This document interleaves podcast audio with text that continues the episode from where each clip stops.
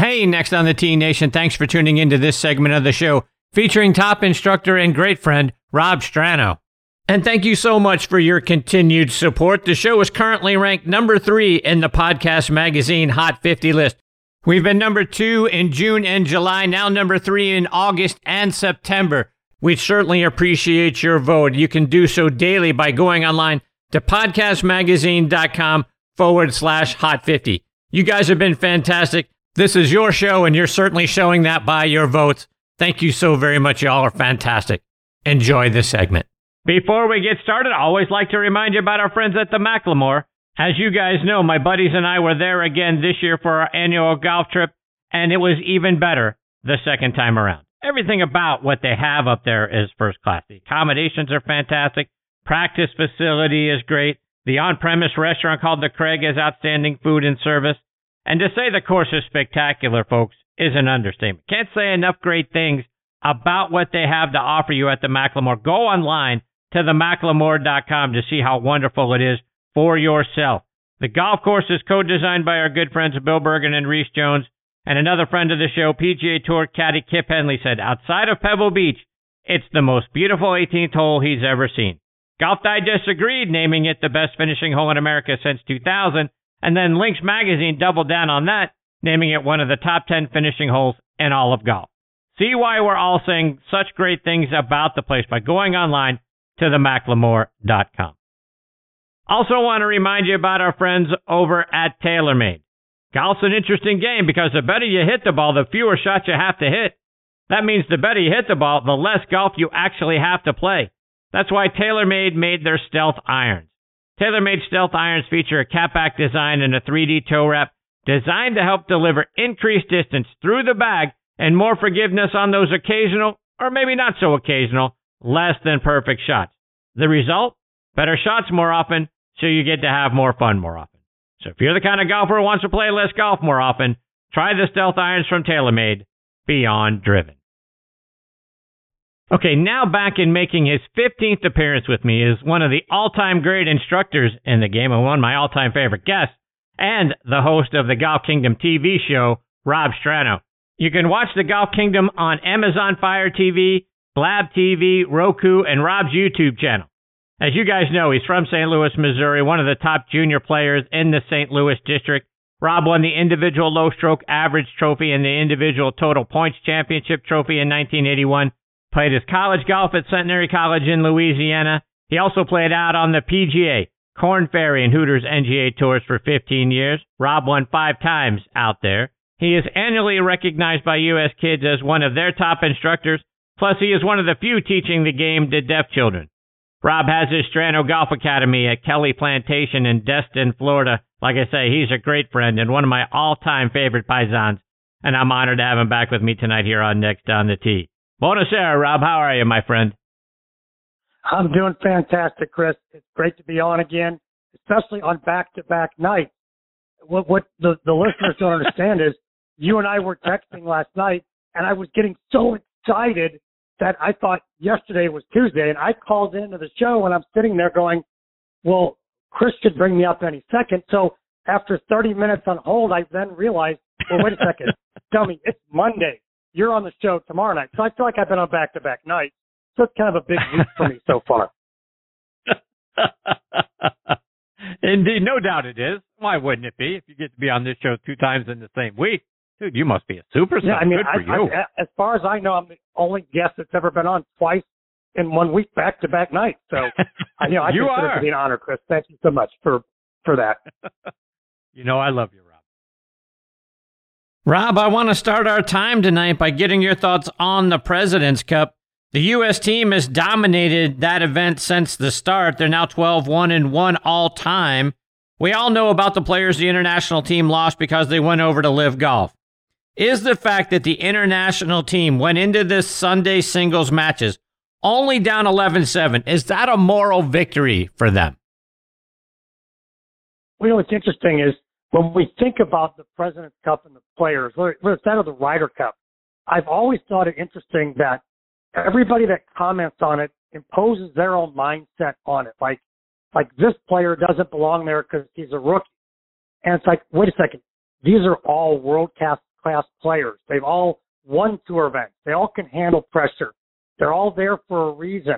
So when you look at international team, American team, or you know, the Europe and the U.S. in the Ryder Cup, these are all awesome players. They're the best of the best of the best.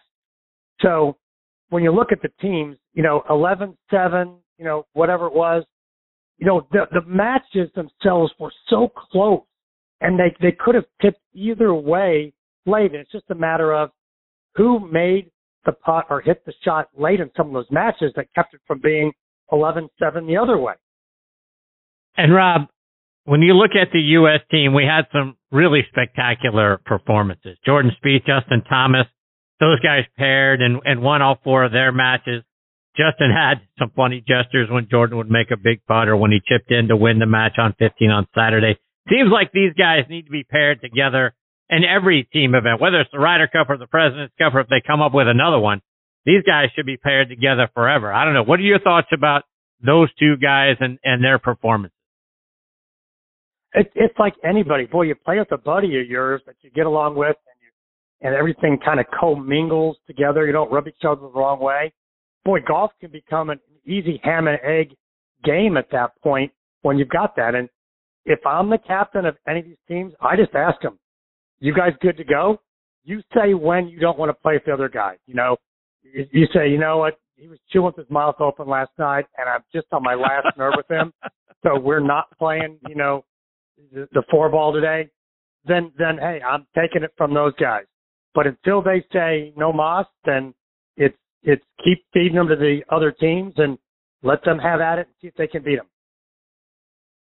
Another guy who went undefeated was Max Homa. He teamed with Tony Finau to get a couple of wins. He also teamed up with Billy Horschel to get a W. And how clutch was that guy in the singles, beating Tom Kim 1-up thanks to a late birdie to win that match. Homa came up pretty big for the U.S. team as well. Talk about what we're seeing from that guy.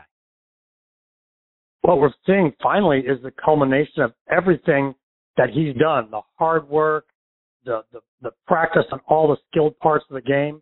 And finally, the last piece, I think, coming in is the mental piece, believing, you know what? I belong with these guys. This is not out of the ordinary that I'm here. I should be here. I am that good. And I think that's just the last piece he needed, was the I am that good piece. And, you know, he's got the big moment gene, obviously, because he's been able to come through at every big moment, it seems. His golf swing is just a pure joy to watch. He's a social media comedian. He's got all the pieces, Chris. Yes, he does. A couple of guys, Rob, that I expected to dominate in these matches were Scotty Scheffler and Sam Burns. They teamed those two together. Unfortunately, they go 0-2-1 in team play, and then Scheffler loses to Sebastian Munoz in the singles. Burns ends up getting a tie with Hideki Matsuyama in the singles. So no wins between them. A total of 1 point they got for the U.S. team. Do you think that's just a result of those two guys playing so hard all year long? Obviously, Scotty being the player of the year. You could have argued at one point that Sam Burns was pushing him for that title. Those guys just run out of gas at the end of the year. What do you think about those two not putting up a win?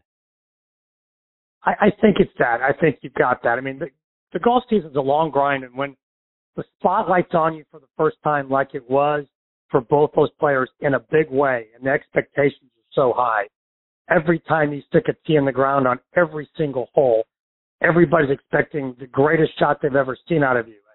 You're expected to contend every week. That can get heavy. And I think there's a second piece there that no one's discussed. And I think it's in the golf world, especially the junior golf world, we call it sympathy golf. I think there was a little sympathy golf they played because Kevin Kisner only got half a point. And I think they were trying to make Kis feel better. So they're like, you know what? Kis has only got half a point. So we're going to play a little sympathy golf and, you know, not make him feel so bad. We're going to get just our little point each, and that way Kis doesn't feel so bad about not really being a contributor to the team. That's an interesting theory. You're right. No one's talking about that one, so good on you for bringing that up, my friend. Tom Kim is a guy who has sort of burst onto the scene here late in the golf season. He ends up 2-3 in the Presidents Cup, but a guy who brings a lot of excitement, a lot of enthusiasm to the game. What's your expectation for what we're going to see from him throughout the rest of this calendar year, and then as we look ahead to 2023? I think I've seen the next big thing in golf. I mean, everything like Max Homa looks good, and he's got the early belief in himself, and every time he's had a chance to step into a big moment, he seems to come through and pull it off. I think, he's going to be another one of those guys that is going to be super consistent, always there, doesn't look to have any holes in his game, doesn't look to have any mental baggage, even though he's really young. I think the sky's the limit here. He could be, have the next big year like Scheffler did. Rob, I want to switch gears a little bit and talk about the Alfred Dunhill Links Championship event they play over on the DP World Tour. It's a pro-am event like we have coming up here in January at Pebble Beach. They hold it at Kingsbarn, Carnoustie, and St. Andrews. Rory got to play with his father in that event. Ryan Fox ends up winning the pro portion of the tournament. But Rob, second round was brutal. My favorite scoring line of the tournament was from Thomas Peters. He shot rounds of 65, 83, 64, and 70. Still ended up 28th for the week. Romain Langasque of France, he shot 61, 80, 72, 70, tied for 36th. I mean, it was cold, it was raining, the wind was whipping. Do you ever have to play in conditions like that where your scoring from one round to the next was so vastly different? Yeah, I mean, it was amazing to watch. And that scoring line that you mentioned, but the Romain Langasque, however you say his name, I love just the spelling of it, Romain Langasque, 61, 80. I mean, 61 in the old course and then 80 the next day at Carnoustie. He had to feel like he shot 100, after 61. But I think back to one year at PJ Tour School, we played up in Tennessee, and they had a front come through. And the third day, we played in about 55 degrees with a steady rain, and we didn't have the high 30-mile-an-hour winds, but we had kind of 10, 15 gusty winds. And I remember I shot a bogey-free 68 that day to move from 35th to 5th. Just blew past a bunch of players. And the only guy that beat me was a guy that shot 67, and he was from Canada. And he probably thought it was just beautiful. But that's what we love about Scottish golf, isn't it? When we tune into the Open Championship every year, whether they're playing in Scotland or Ireland or wherever they're playing over there, we want to see rainy, windy conditions. We want to watch those guys, contend with a condition, see how they react to it. Because if it isn't like that, we get an open like we got this year where Cam Smith shoots 20 under par. We don't want to see an open that's a birdie eagle fest. It's kind of disappointing when you tune in, at least for me, when I tune into the Open Championship and I see sunny skies and the forecast is for sunny skies and decent temperatures all the time. I want to see the rainy, windy. Am I wrong for that? No, I agree. I mean, it's what the stamp is for that event. It's known for its weather, whether it's the baked weather, which they occasionally get, but you also get those wild, windy days. And the only bad thing is when you don't get the consistent weather for an entire day, when it's the morning wave gets pummeled and the afternoon wave gets the decent day. That's when, you can get the bad side of a draw and you've got no chance. You just can't even have a fighting chance. That's the only thing that gets a little bit of inequity over there. And in any event, when you get the flip side of the weather as a tour player, you always hope you get the good side of the draw. Sometimes over there, you really get a bad side of the draw as you're trying to battle what is the Open Championship weather and what they're notorious for. All right, so I got to ask you, and I know you're not a fan of LIV Golf, but bad side of the draw, good side of the draw. Isn't there the idea that what LIV's doing with the shotgun start, and we know in the final round the top six players all tee off on one, so it's fair and across the board. But isn't the idea of a shotgun start a good idea so there is no bad side of the draw? Well, in a small field like that, you can get away with it just like you do in a member guest. You know, you have a small field and you tee off your member guest on a shotgun start. It's just, you know, 54 holes, no cut, small field, shotgun start, rock and roll music, gimmicky this, gimmicky that. I'm a traditional PGA Tour guy. You know, my whole thing with LIV, and I see all kinds of conversations online that I stray away from most of the time. Every now and then I stick my toe in the water. But it always begins with the Saudi connection. And to me, that's so not even important. Every time I've been around Greg Norman, there's a bad vibe around this guy. And if I'm looking for the main reason why I'm not joining Liz, there you go. It's a bad vibe. And the guys they've got are all bad vibes going over, bad vibe guys. You know, your Patrick Reeds and you know, Justin Johnson's a loner. You know, those guys that have all gone over there, you know, Ian Poulter, not a real player favorite. You know what's interesting about the Presidents Cup, and I kept looking on social media every day, the American players that would have normally played and the international players that would have normally played. Not one of them sent a note through social media saying, good luck to the guys on the international team. Bring home the cup, or good luck to the Americans. I thought that would be a classy thing to do, given the culture of trying to be, you know, not divisive. But not one player did that. And what I thought to myself was, if I'm Trevor Immelman and I've got the number one player in Cam Smith who ditches me right before my event, and remember, I'm Sicilian. We're both a little Italiano, but I'm Sicilian. I hold grudges. If I'm Trevor Immelman, Cam Smith's dead to me. He's dead to me. I don't care if he makes another team and he's the captain. I'm not playing him. Sorry, you're not on the team. Get lost, because that's betrayal. And I feel like those guys that left right before the event, that all they left for was one tournament on the LIV to play one event for the President's Cup, when you could have played the President's Cup and played the next one. That's betrayal. That's betraying all the guys in the team, betraying the whole event. And that doesn't sit well with me. Rob, I got one more before I let you go, and I got to get a playing lesson from you. And one of the things that you talked about on one of your recent episodes of the Golf Kingdom, your strategy segment, something that most of us don't do is have a playing strategy for how to attack holes. Most of us get up there on the tee. It's a par four, par five. We immediately reach for our driver. Talk about why that doesn't always have to be the automatic reach.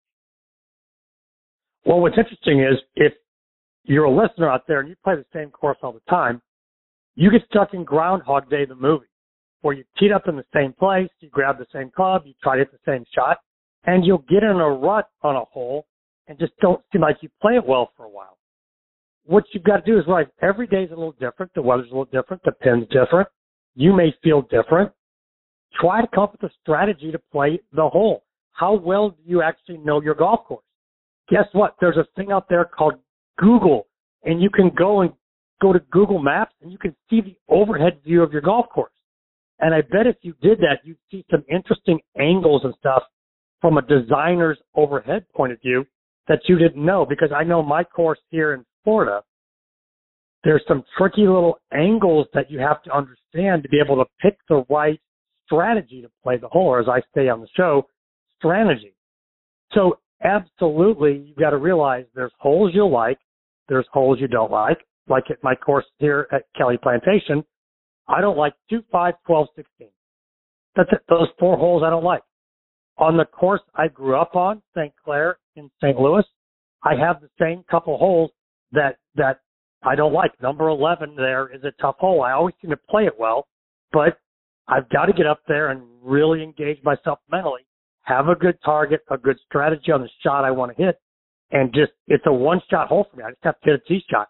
And when I do that, I play that hole well because the approach shot then is not as difficult as the tee shot. So figure out which holes you don't like, which shots on holes you don't like, and why, and then do something different.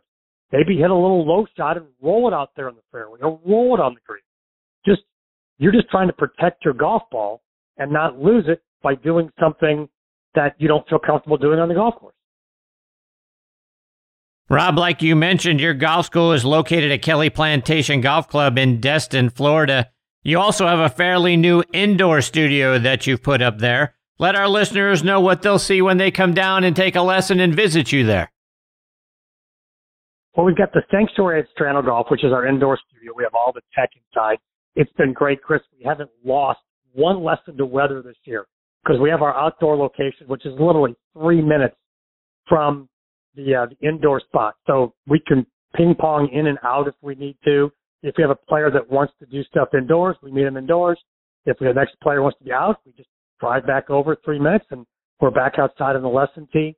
So that's a great spot. You can learn everything about it at stranogolf.com, on social media at StranoGolf or the Golf Kingdom TV show, where you can see a bunch of stuff about the show there. As always, you can, like you mentioned in the intro, Roku, all the shows are there. We've got them on YouTube. It's been a fun show doing that. We're finishing up our fourth season and looking ahead to the fifth season of the Golf Kingdom. Rob, I can't thank you enough, my friend, for taking time out of your night to come back and be a part of the show. You're fantastic. Always make this segment so much fun. I look forward to catching up with you again soon, my friend. Well, I'm looking forward to it, too. And you know what? The time is right because right now, Celebrity Family Feud's coming on. I'm not going to miss it. And it's a big night. It's the boy bands against the girl bands. I think it's Menudo against the Go-Go's. So I think the timer's going off. My chicken pot pie's done, and I can go catch Celebrity Family Feud. All right.